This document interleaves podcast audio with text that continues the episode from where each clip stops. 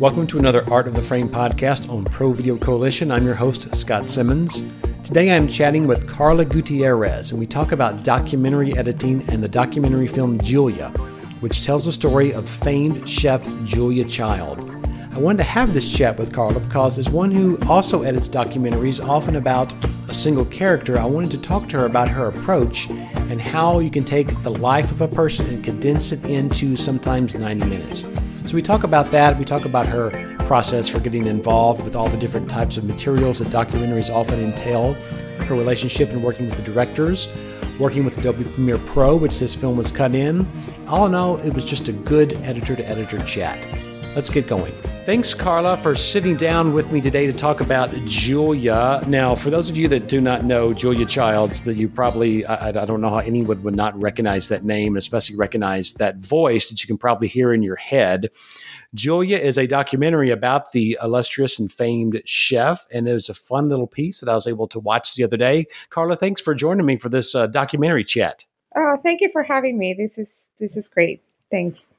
So one reason I wanted to uh, have the chat with you is, as an editor myself, I a lot of the documentary features that I have cut have been character based. They're they're a study and a, an exploration of one particular person, as is uh, Julia about Julia Child. So that's that's one reason I really wanted to um, to talk to you. Another one is that the first short film I did uh, when we were starting in film school was called cooking with Julia's, that's possessive, cooking with Julia's child. And it was about her son doing a cooking show and he cut his finger off and we had not seen the Dan Aykroyd sketch at that time. So it was like, oh. it's like, it's like perfectly world, uh, perfect full circle world that, um, that we, that we come into there. I want to ask you first, like, I, when you, when you're telling the story of a person, then I feel like as an editor, as a storyteller, you've got a little bit bigger weight on your shoulders than if maybe you're telling about an event or you know any kind of more abstract sort of topic. I'm wondering how you, and you could also talk about the directors that you worked with here, because I think mm-hmm. you've worked with them in the past. Yes. I'm wondering that approach to saying, all right, how can we be sure that we do this justice? Because we're telling this whole life within, you know, 90 minutes or or two hours. Like what, you know, do you feel a burden that you've got to do it right? Because this may be the only chance that their story is told in this way? Yeah. I mean, it's um I think that it's the the burden is really to make it as vivid as possible and for people to really um, you know to really be able to experience a person's lives. You know the way that i think about it, and i've done a number of historical biographies at this point. I mean rbg when we worked on rbg and they're you know with julie betsy and i mean with um, julie cohen and betsy west which are the same directors as julia um, you know, RBG was alive at that time. So there was definitely, you know, that weight of also, um, you know, capturing somebody's um, life and the, the, importance that she had in our national history. Right, right. And she was, was going to watch it. so. Well, let me just say, just the, the few folks who may be listening, RBG is Ruth Bader Ginsburg, who yes. was the Supreme Court Justice in the, in the U.S. We do have some international listeners, and that's a really another fantastic film to watch because it's, it's I mean, she has a, uh, a a, a very large and important life that uh, that you had to tell there. But but same kind of thing, single character. Single character, a lot of archival. Um, I also worked on a film um, called Chavela about a Mexican singer um, with a lot of importance in Mexico. Um, but the way that I approach, um, you know, these biographies are um, not trying to include necessarily everything that they've done because sometimes with this you know life stories um, you can get into the trap of just making it a, a, list of their accomplishments because you know you feel like the need to include everything about their lives. And i think it's more important to really capture the spirit of their journey. So that's that's you know those those are the type of conversations that that I have with the um, with the directors, and it's been incredibly fruitful conversations with Julie and Betsy. I think like we really kind of understand each other and the way that we think and the way that we approach story is, you know, what is really the central journey of our character, um, and to be true to that and to let the audience really like you know get a sense of get a, a sense and a, a, vivid experience of that journey. So there's sometimes a lot of decisions of things that we actually decide not to include because we that takes away from you know for really from really like experiencing the journey. So so for example with julia you know, she always talked about the challenges that she faced as an older woman getting into cooking, like, you know, really kind of following her passion. Um, but she really talked, she al- always spoke lightly about it. Like, oh yeah, you know, I did this and, and, and, you know, I was, I was able to do this like easily, or like she didn't give it, like she, you know, she didn't talk about it as like true challenges, and they were true challenges. So, so we had to decide, you know, how do we really give the audience a sense of what she really faced? Um, even though she talked about it in a very different way. When you're working with a director, uh, and I think documentary directors are are very passionate about the subjects that they choose because documentaries can often be very long processes to get to the to get to the screen. I was wondering, as an editor, where where you came into that process with on in, or maybe RGB as well I'm sorry, RBG as well. Yeah. Where did you come into that process as as this movie was uh, was was taking taking life? Um, so with RBG, I mean, I usually come in um, when the directors have been working on their vision for a while and they start talking to editors, you know, like maybe early in production or, or halfway through production. Um, so so I usually come in when like most of the footage has been shot.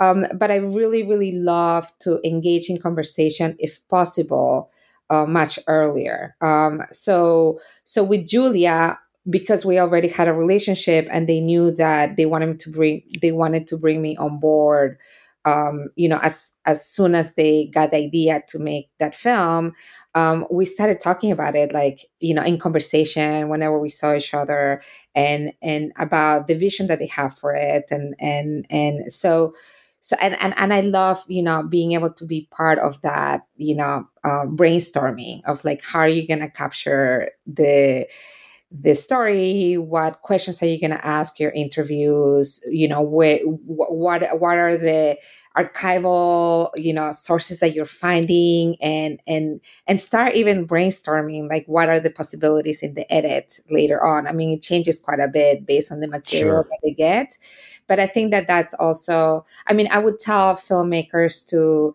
you know to engage editors um, in in conversation really early on because you know they're thinking you know editors are we're always thinking about like how are we going to tell this story? And what could be the limitations of the material maybe or the possibilities more more really kind of like the potential or the gift that the material can give us. And and i think you know i think that could give um um you know a lot to think about to, to directors as they're shooting and as they're finding their as they're casting the film and uh, and even right, right. other questions that they might ask in the interviews well with documentaries and I, whenever we talk about documentaries i think it's always worth mentioning that documentary doesn't have a script like a scripted narrative thing has. You may have an outline, you may have a great idea of what that documentary might be, but as you're getting into the story, they have a way of twisting and turning and sometimes completely completely changing. Um, and with with that, did you go into it with an outline, or did the had the directors um, given you you know a, a, paper edit to work with, or like how like the first day you stepped in? I'm guessing you said most things have been shot. So you probably had interviews that have been captured. You had a lot of archi- archival. You mm-hmm. potentially mm-hmm. had some of the beautiful food B roll that was shot to kind of you know pepper in th- throughout the film to sort of help help fill it up.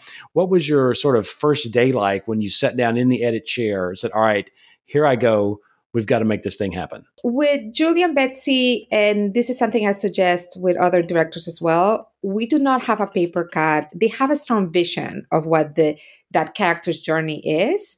Uh, but we don't start with a with a script. So we um, so the first thing I do is you know get really familiar with the material, be able to kind of immerse myself, and and also um, see what the gems are in the archival or with Julia's case, you know, there were there were like a great amount of beautiful, beautiful photographs um, that were actually taken by her husband. Um, so, you know, we started talking about like how those photographs were very special because you're seeing Julia through the eyes of somebody that really loved her. So how are we going to use that or take advantage of that? So those are the conversations that we have. And and then we and then we usually talk about a potential um, narrative arc once I've become familiar with the material too. So that's something that we do together um, after I've been after I've read and watched all the interviews and watched a lot of the archival.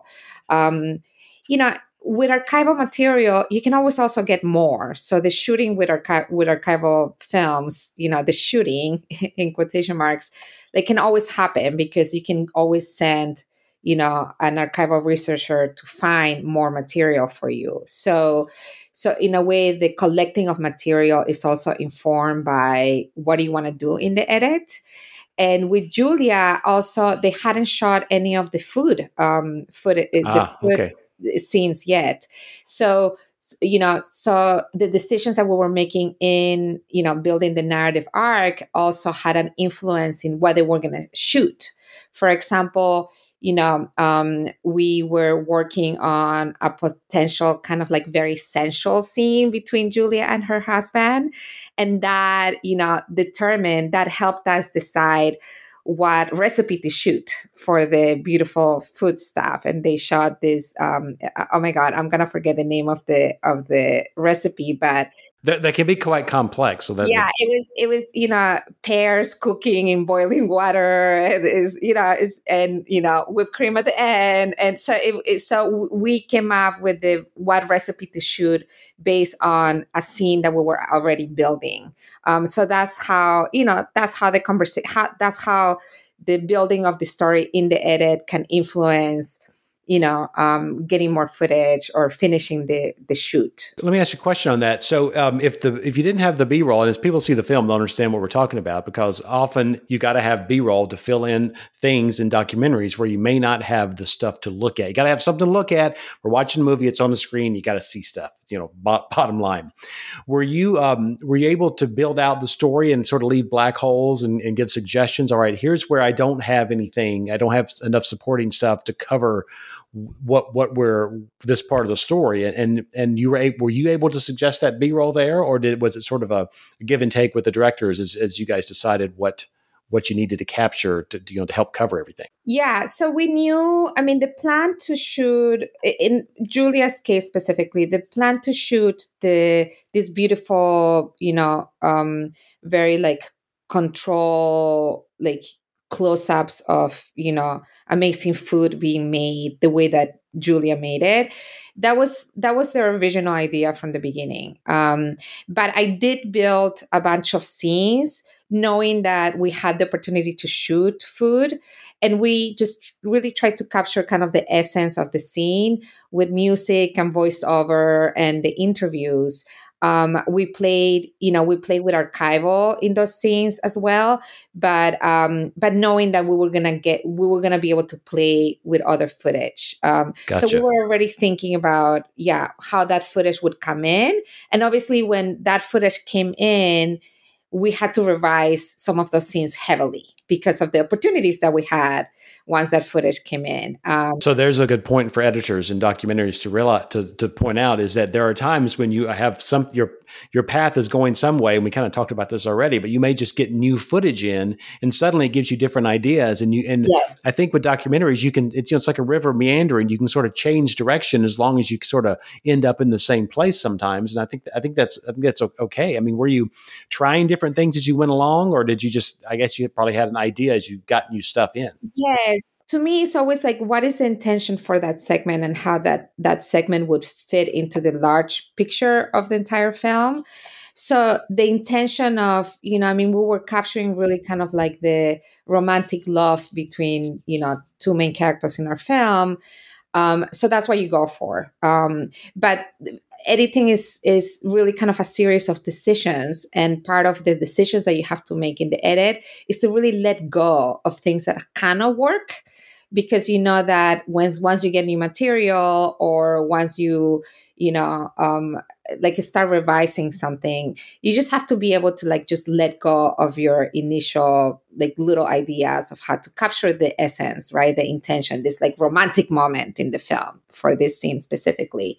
Um, and just try new things. Once you e- either have more opportunities with new material coming in or because you can just make it a lot better if you try it in a very different way um, so so editing is always you know, I always say that is, you know, it's like making very decisive choices, but also being able to let go of those very decisive choices in the next revision. Oh, yes. Great advice. I, lo- I love that. Uh, one one cool thing about the film is that you also obviously have a lot of interviews, but you know, Julia had a very distinct voice, and I, I think it was a brilliant uh, move to sort of mention that very early on in the in the film because it's what everybody's thinking when they hear her voice. It's like, wow, what an interesting voice she has, and yeah, and that little mention of it kind of kind of I almost think as an audience member, it's sort of a little bit of a release that that you know the audience member says, "Oh, they think the same thing that I do," because you know she, she did have a very distinct voice, but she kind of narrates the whole piece, and I'm assuming that was came out of a lot of uh, archival interviews that that you had to work with, and I'm wondering if that was that an original like uh, the plan early on, or did you did that sort of develop as you're working through? And I, I also was wondering how many different interviews that you had to work with to be able to get her sort of narration to, to you know to be that thread through the whole piece. Well, I'm so glad that you feel that, you know, that the film really does a good job in capturing her voice and allowing her to narrate most of her story because we actually kind of had very limited material of you know of her voice. And ah. ma- many of the interviews we had were you know were heavily edited sometimes. Um so um it's you know i think again it's like the choice of like where does her voice made the most impact and i think that like if you feel like you're really hearing her even if it's like you know very if we only had very few sound bites to work with then hopefully we did our job into like yeah. really capturing her heart and she feels much more present than maybe you know she was sound sound wise um, but yeah, with her, we didn't really have that much archival material to work with compared to what we had for RBG, for example. Um, so we just, you know, we try to use it as strategically and to you know to have the most emotional impact as possible. And it sounds like we did our job. Well it did. Now, now, that you say that i'm thinking back while i was watching it. You know she obviously you had a you had a you know a decent amount of of her on screen cooking when she was on her own yeah. show and other shows and things like that. And you as you're going through you hear her voice obviously when she's on screen a lot doing things but then you do hear those strategically placed um, voiceover pieces of her voice. And again, it's so distinctive, you know suddenly when you hear it. But as you're talking that, I'm thinking to myself, what an what an example of crafting it very well because I it felt to me like you know she was a nice thread throughout the whole thing and she was but awesome.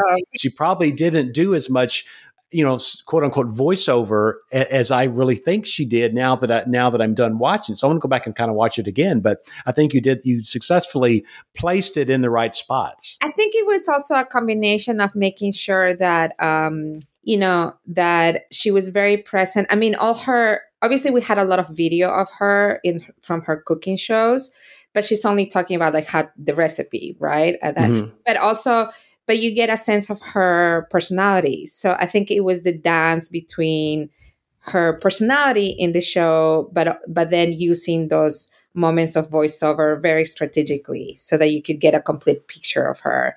We also use, you know, something that I that shows you, you know, when you're facing limitations in in the footage obviously we didn't have a lot of audio of her but there were letters between her and her family um, yes. and also her husband's letters that we use we try to really kind of build from as well.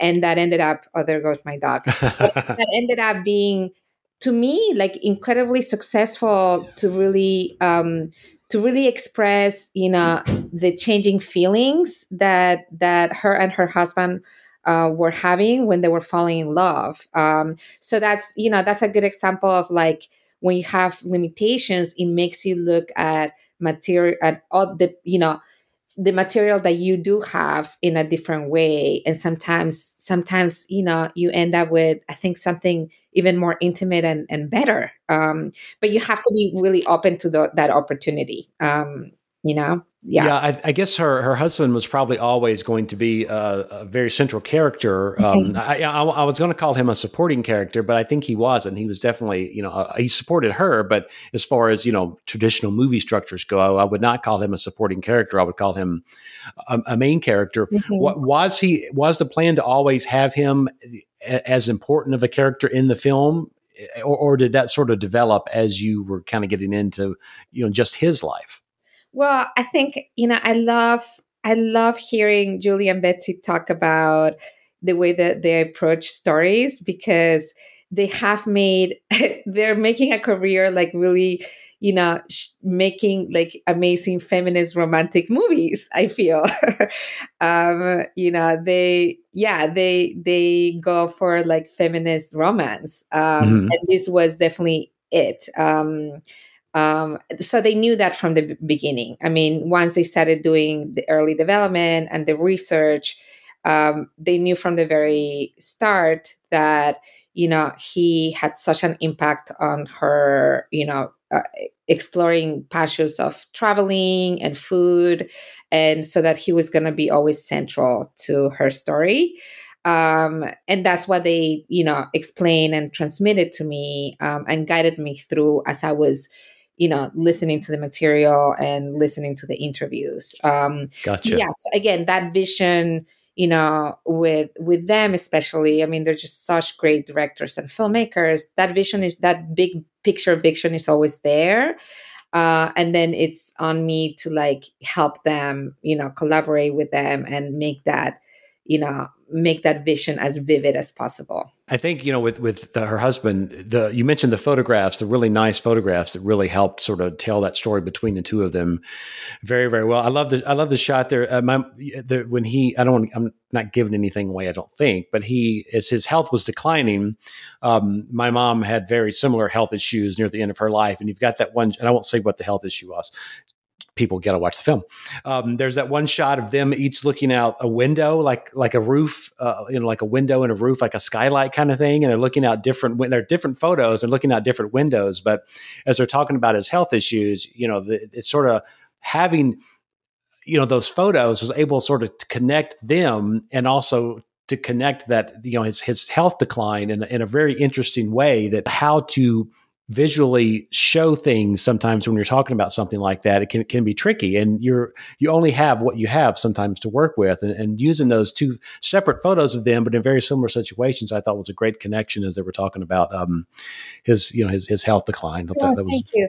And i want to give a, a, shout out to um to our associate editor grace mendenhall because she edited that segment Ah, nice. Yeah, yeah, she was just fantastic at it, and yeah, she took that uh, scene early on as I was doing the early romance um, scenes. She, yeah, she she made that happen. So that's her magic. Talk about that relationship a second with an associate editor. How did were you passing scenes off to her to and and was uh, did you have an assistant editor as well, or was it just the two of you? Give me a little bit on that um, on that dynamic there it was the two of us. Um, so she, I, have worked with her in three films um, uh, now, and I'm refusing to work with her again because she's doing, she needs to be doing her own editing, and that's what she's doing. Firing someone so they can move on to better things. I yes. love, I love that. I'm firing you out of love. yeah, I, I told her like this is so painful for me to let you go because I've just loved working with her, and she yeah, she knows how I think. And she's the first eyes. Like I always show her my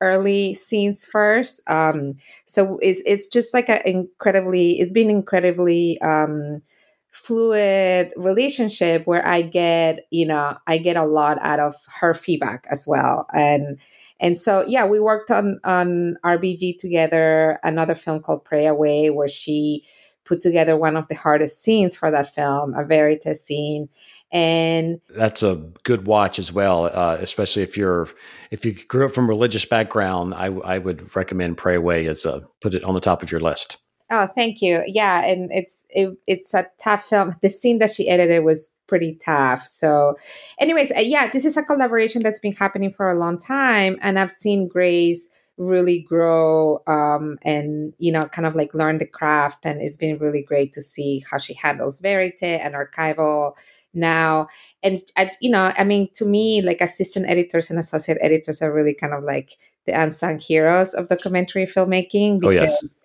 you know I mean, it really like editing really starts from the very beginning, and it's all about media management and being like having systems and being incredibly organized. And they're, you know, they're really kind of like the foundation that keeps the production and the post production you know together and and and standing. Um so so yeah to all the assistant editors out there like we editors love you very much. Well th- now this film was cut on on premiere and you mentioned organization. Let's talk about that for uh for a second. Um were you working with with transcripts uh, for all these interviews or is your process did you sit in there with markers making your own notes or you know you've you've got a lot of interviews that yes. you have to you have to start whittling them down into what gets in, in the film. I'd love to hear a little bit about your about your process once you it can be daunting to see, oh, I've got, you know, 17 hours of interviews and my movie's going to be less than two hours. How do you go about that process of whittling those things down? Um, so for this film, we had about 25 to 30 interviews, I believe. Um, and I, um, I personally like to do all the things that you mentioned. I'd like to have transcripts for the films that I can highlight and I um, kind of organize them in themes. So later on in the process, I can find um, sound bites uh, quickly um, in that way. I mean, I know that a lot of people do searches by you know keyword or just like words in the transcripts, but I I like to be able to just see you know um, see my transcripts organized thematically um, really quickly as well.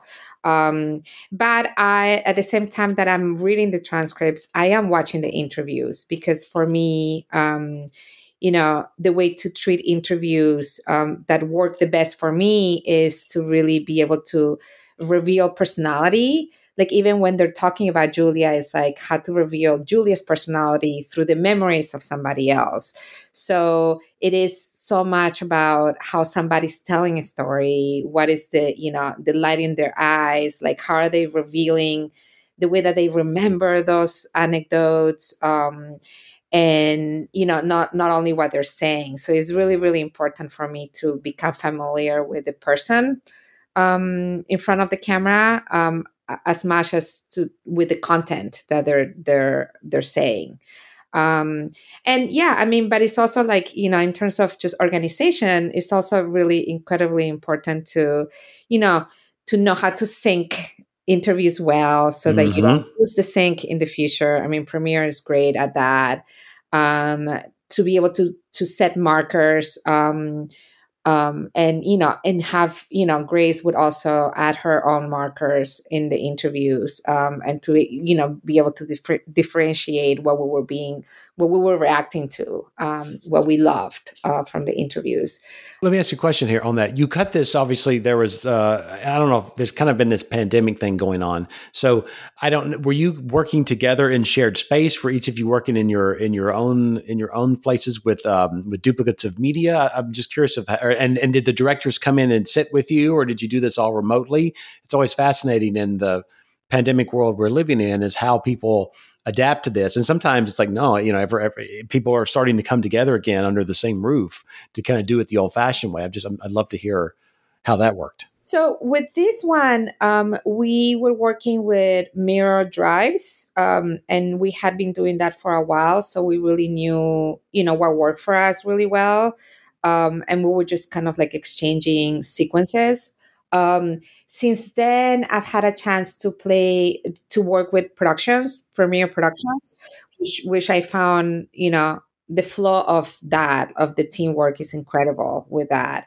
Um, so that's what I would, you know, that's what I'm to end up doing for future projects, even if it's just two of us working on a project. Um, and then um, and then we work remotely with the directors. I mean, it was the beginning. We started, thank goodness that they had done most of the shooting before the pandemic started. Um, and we had started doing a couple of months together, and then we just had to all pack our stuff and go to our respective homes. Um, and it was an easy transition for us because obviously we had worked together before so we had this you know very trusting collaboration and a common language um, i do love to be in the room with the directors uh, in the same room a lot especially towards the end of the project um, because i just think that there is this you know I mean, it's it's just also good to just like hang out with the people you're collaborating oh, yeah. with. There is, you know, I think that there is a magic that happens when you're like laughing through the process and you're getting to know the people through the process. Um, you know, it just kind of like makes the collaboration um, more intimate and more trusting and that's what a film needs. It's also often faster because you can get th- work through issues much quicker when you're in the same room than you can sending cuts back and forth and notes and yeah also things like that. seeing your directors have like facial reactions when you're showing them something or like if they get giddy at the beginning it's just like okay this is a good sign or if they like you know do not react. And you're and you're expecting one. That can be the worst feeling in the world. Yeah like, oh. but it's it's it's yeah i love watching i also watch scenes differently when i'm watching when i'm showing them when i'm screening them to other people. I mean that's very much true when when i'm you know showing rough cuts. It's like i have a different experience watching our rough cuts when there are other people in the room um, and i'm able to see the problems um, or what needs to be done in it just because it just it's kind of like a stepping away and being able to see the big picture right. um, and get you know immediate feedback like again physical feedback from the people around you that just makes you watch the film in a different way working in Premiere, did you are did you set up uh, select sequences with things like like B roll? Are you sort of putting? Um, I was, like a little bit the organization side of things. Do you keep are you organizing by by um, person by interview, or do all your interviews go into say in one bin and all your archivals in one? I'd just love to hear a little bit about you know because again it can be daunting on a doc because you have so much stuff as opposed to a narrative film when everything is sort of purposefully shot by scene, take number, and that thing. On documentaries, it's just a different world because you have so much stuff flowing in from all these different directions and not and so much different types of types of materials as, as well. I mean, I I you know on a big doc attempt to sort of transcode everything into a into ProRes or even an offline proxy format just for for offline as opposed to you know, bringing in so much different types of stuff. I just love to hear your. It's almost like the technical talk that people want to know how projects like this are set up. Because because you were on this, so I'm guessing for months and months and months. It's not. Yes. It's not. I'm on a couple weeks and I'm off. Definitely. I mean, when you're working with such a big monster, and I know Premiere is great at taking any kind of format into the software, but when you're working with like so so many hours of of footage and archival, and they're all like different codecs and um, for us it's always been really great um, and also to prep for the online transition. Um, for us it's always been really great to you know transcode everything to apple ProRes um, so we do that at the very beginning and as archival material is coming in we continue to do that. Um, also you know setting up all the all the pictures uh, photographs you know um, um, into a format that is not too big for you know ah, yes. for the computer to just start bagging down later on in the project when we are again handling so many hours and like really long timelines. Um so we definitely do that. Um i organize i'm an editor that likes to organize things on the browser a lot like on bins. Um mm-hmm. i don't really work off other timelines. My timelines are very much where i edit. Um but you know eh, but organization works differently for different editors. Um, but yes i like to have all my interviews in one bin um, and then organize interviews just by name and not have like really long you know long names for the clips. Um, and then my arch- archival like i usually organize it based on like the personal archival the archival of you know our main character. And then and then we have a lot of uh, a bin for historical archival like everything you know that that really gives you the texture the contextual texture of you know the world that your main character was in um, or any events that you're that you're to show um, that are are where you know where you're showing like World War, you know, World War II, or you know, images where your main character is not in it. Um, and I always think, you know, I always think of B roll not as B roll. For me, the visuals are, you know, I'm stealing this from another editor, but like I refer to it as A roll. You know, the visuals are as important as the content in the interviews. I like that. Yeah, yeah especially that the, the the food stuff you guys shot. That I, I kept calling B roll, but you're right. It is a very integral part of the whole story, not just because it's covering what you, you, you need to cover something up. It's it really helps you sort of feel what she's talking about because her her passion for the food comes across when you hear Julia Child talking and you see her doing her thing. And when you're cutting away from seeing her, you still got to stay in that sort of food feeling. I think that uh, that B roll that you guys shot did a did a good job of um, of doing just that. Now you mentioned you you mentioned something really important talking about Premiere is transcoding and like reducing sort of like your stills into a manageable size. Because I I have an article on uh, Video Coalition and it's called how I edited a complex feature documentary in Adobe Premiere Pro with no crashes. we did not have one crash in Julia. And I think, and that's why I want to like sort of pause and note this. If you prep your footage properly, then you it, you can work so fast and so stable because the, the, one of the pluses of Premiere is it can take anything you throw at it, but that can be a minus too because you can overload any system with so many different formats. I was working a job one time, and we were having stability issues, and we went in, and some of the um, the the photo the photographs we had to use were like there was hundreds of them that were ten thousand pixels wide. They were yeah. humongous, like five hundred DPIs. Nothing could handle that. It can you can you can bring it in, but you can't work with it. So you have to you know when you're working on big jobs you have to have the responsibility of properly prepping it for your own you know for your own sanity. And i think you know it's a good lesson in how to properly prep and you have a much smoother experience in any uh, editing application any any technical stuff you're working yeah with, so. and also i mean i think that you know one thing that is always important for for the teams that i work on um, and that i always suggest is talk to your people. Like go talk to the post house that is probably going to handle your that that job or you know even call the two post houses that you're thinking about using uh, and talk to them about how to prep the material like at the beginning of the process how they work you know? Get information about the latest changes in the software so that you can be prepared for that. Yep. Um, and then and then call you know call adobe. Talk to them like start a relationship from the beginning because they're you know they're thinking about this all the time and how to make things easier for us. Um, so build a relationship. They're there to help us and they have been amazingly accessible and you know and we've just gotten so much so so many resources and information at the very beginning. If you spend the time at the beginning then you will go through the project you know, with no crashes. Yes. Like, trust me, like it happens, but you have to invest on the time at the beginning. Don't rush it. All the media organization, even all the watching of the footage that you do at the beginning, it feels like it's taking long to start your film, but it's not. Like all of that time is gonna serve you, it's gonna make, you know, things later in the process so much easier and so much faster. Absolutely. And yeah. So so invest in that early phase. Yeah. The prep time in the front end pays big dividends in, in the back end. And I, yeah. I, think that's what a lot of people in post production don't un- understand. But on, on, big jobs, it's just um, absolutely imperative. Yeah. It was, you know, speaking of prep, this is one question I meant to ask earlier is how um, do you have a researcher and an? You mentioned an archivist. How does the relationship work with with a researcher or an archivist throughout a process like this because there are times when you mentioned having to go out and find more stuff. Did you have the luxury of just asking for certain things and you had a team that went out and, and found that stuff? Or was it was there a certain point where it's like no uh, this is all you're going to get carla. Cut with what you have. We have nothing else. Uh, no i'm always asking for more stuff when it comes to archival.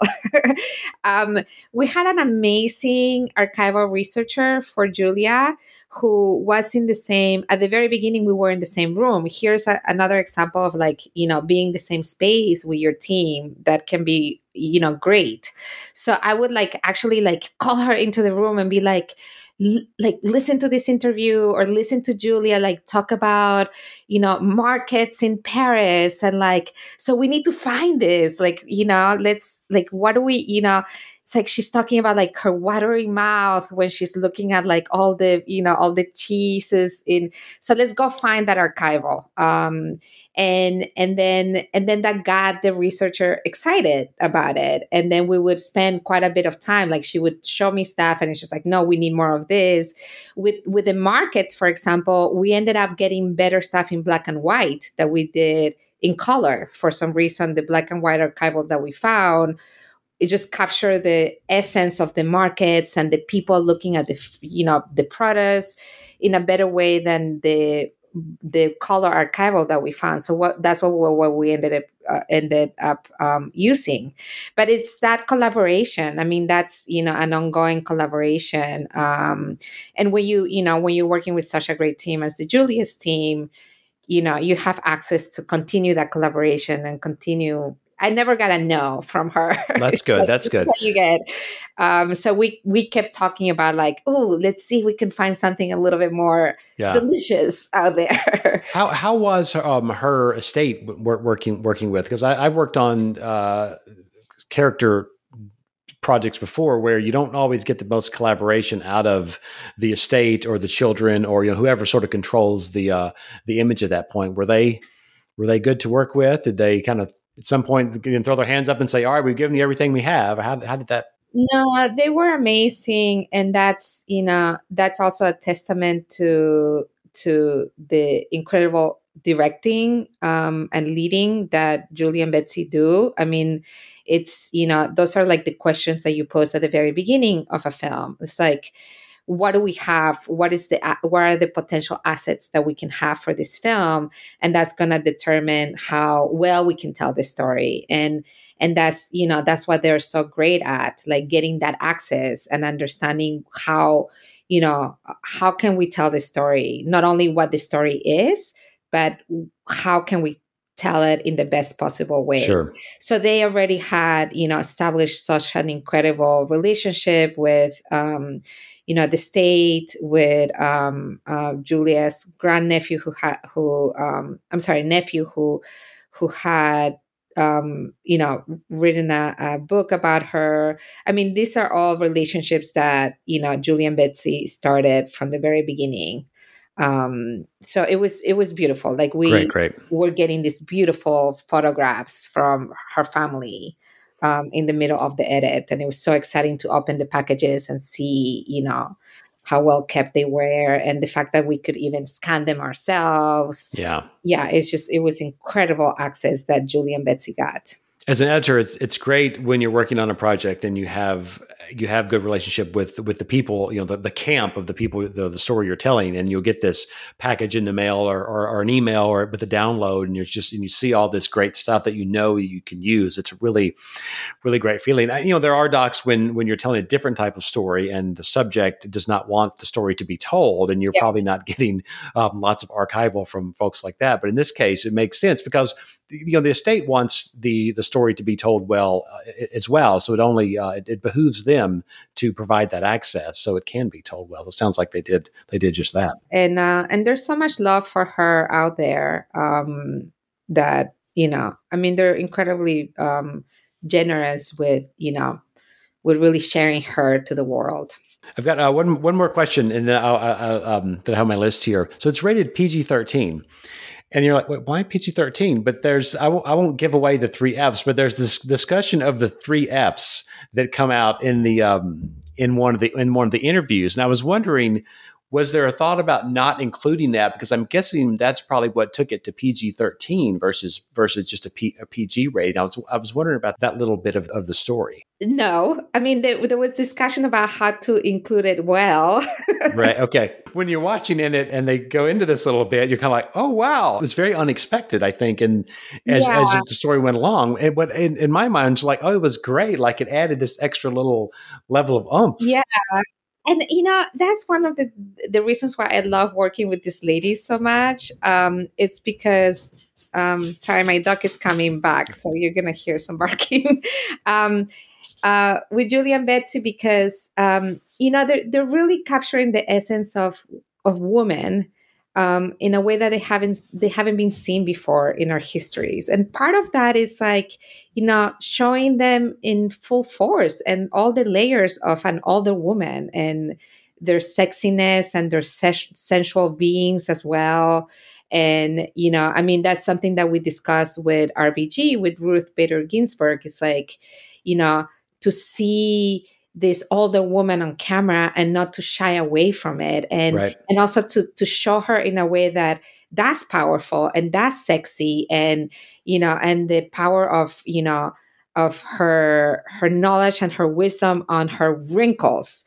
And to us that's to us that's really important. And it, it was the same thing for julia. You know i think that some of the images that you see in Julia on, on the media and you know in film before this, um, they shy away a little bit from it, and I think that they they you know they hadn't really shown all the layers of a complete woman, um, and it's it's more only the you know the interesting voice, only the you know comedy, um, you know, and I, and I think that it's just really I don't know. I mean, like to me, it really shows the the the complete power of a woman like this, and really understand the strength of her passion sure. and discipline, and and that's part of you know her, yeah, an older woman that found passion late in life that had a full marriage in, in all senses of the word. And that was always important for us to share completely well, it definitely comes across, and I think it's an it's an inspiring film for you know of, of all ages. But I, I, think the fact that it is an, an older woman that is a lot of the story, you know, it, I think that's really it's a really enjoyable enjoyable watch. So Julia hits theaters first, I believe. Uh, you'll have to look at it, look for it at a theater near you. And I don't is it is there a streaming deal where to look for it after it leaves theaters yet, or is that to be determined? Well, it's a CNN Films, so um, it will be broadcast on CNN at some point. I don't know exactly when. Um, and and I don't know if it if, if in a different streaming platform as well. But uh, yeah, leave that to the executives. They they figure all that stuff out. So I'm excited about this because um, you know, yeah, I'm really excited because I think it, I think there's a, an an audience that is waiting for her out there, and yeah, I'm excited for it to go as you know to, to just really be able to meet the audiences everywhere in the nation. Yeah, well, I would encourage, uh, especially people who love food, um, you you got to check it out. Carla, thanks for sitting down for this little chat about how to do your process and telling the story. Um, until we talk again, thanks a lot. All right, thanks.